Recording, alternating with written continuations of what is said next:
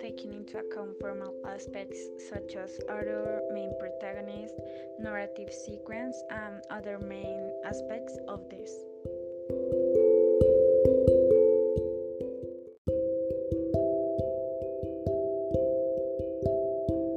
Before I said that Maus is a graphic novel by Art Spiegelman. It was published between 1980 and 1991. This novel talks about the Spiegelman father's life during the Holocaust as a Jew in Poland, based on interviews.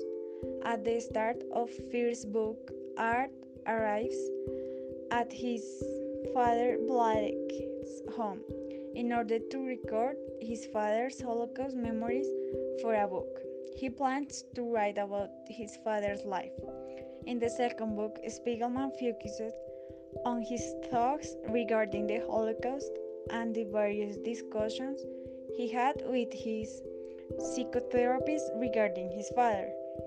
Finally, I want to talk about the relationships that Maus has with certain writings. One of them, The revealing of the Farms.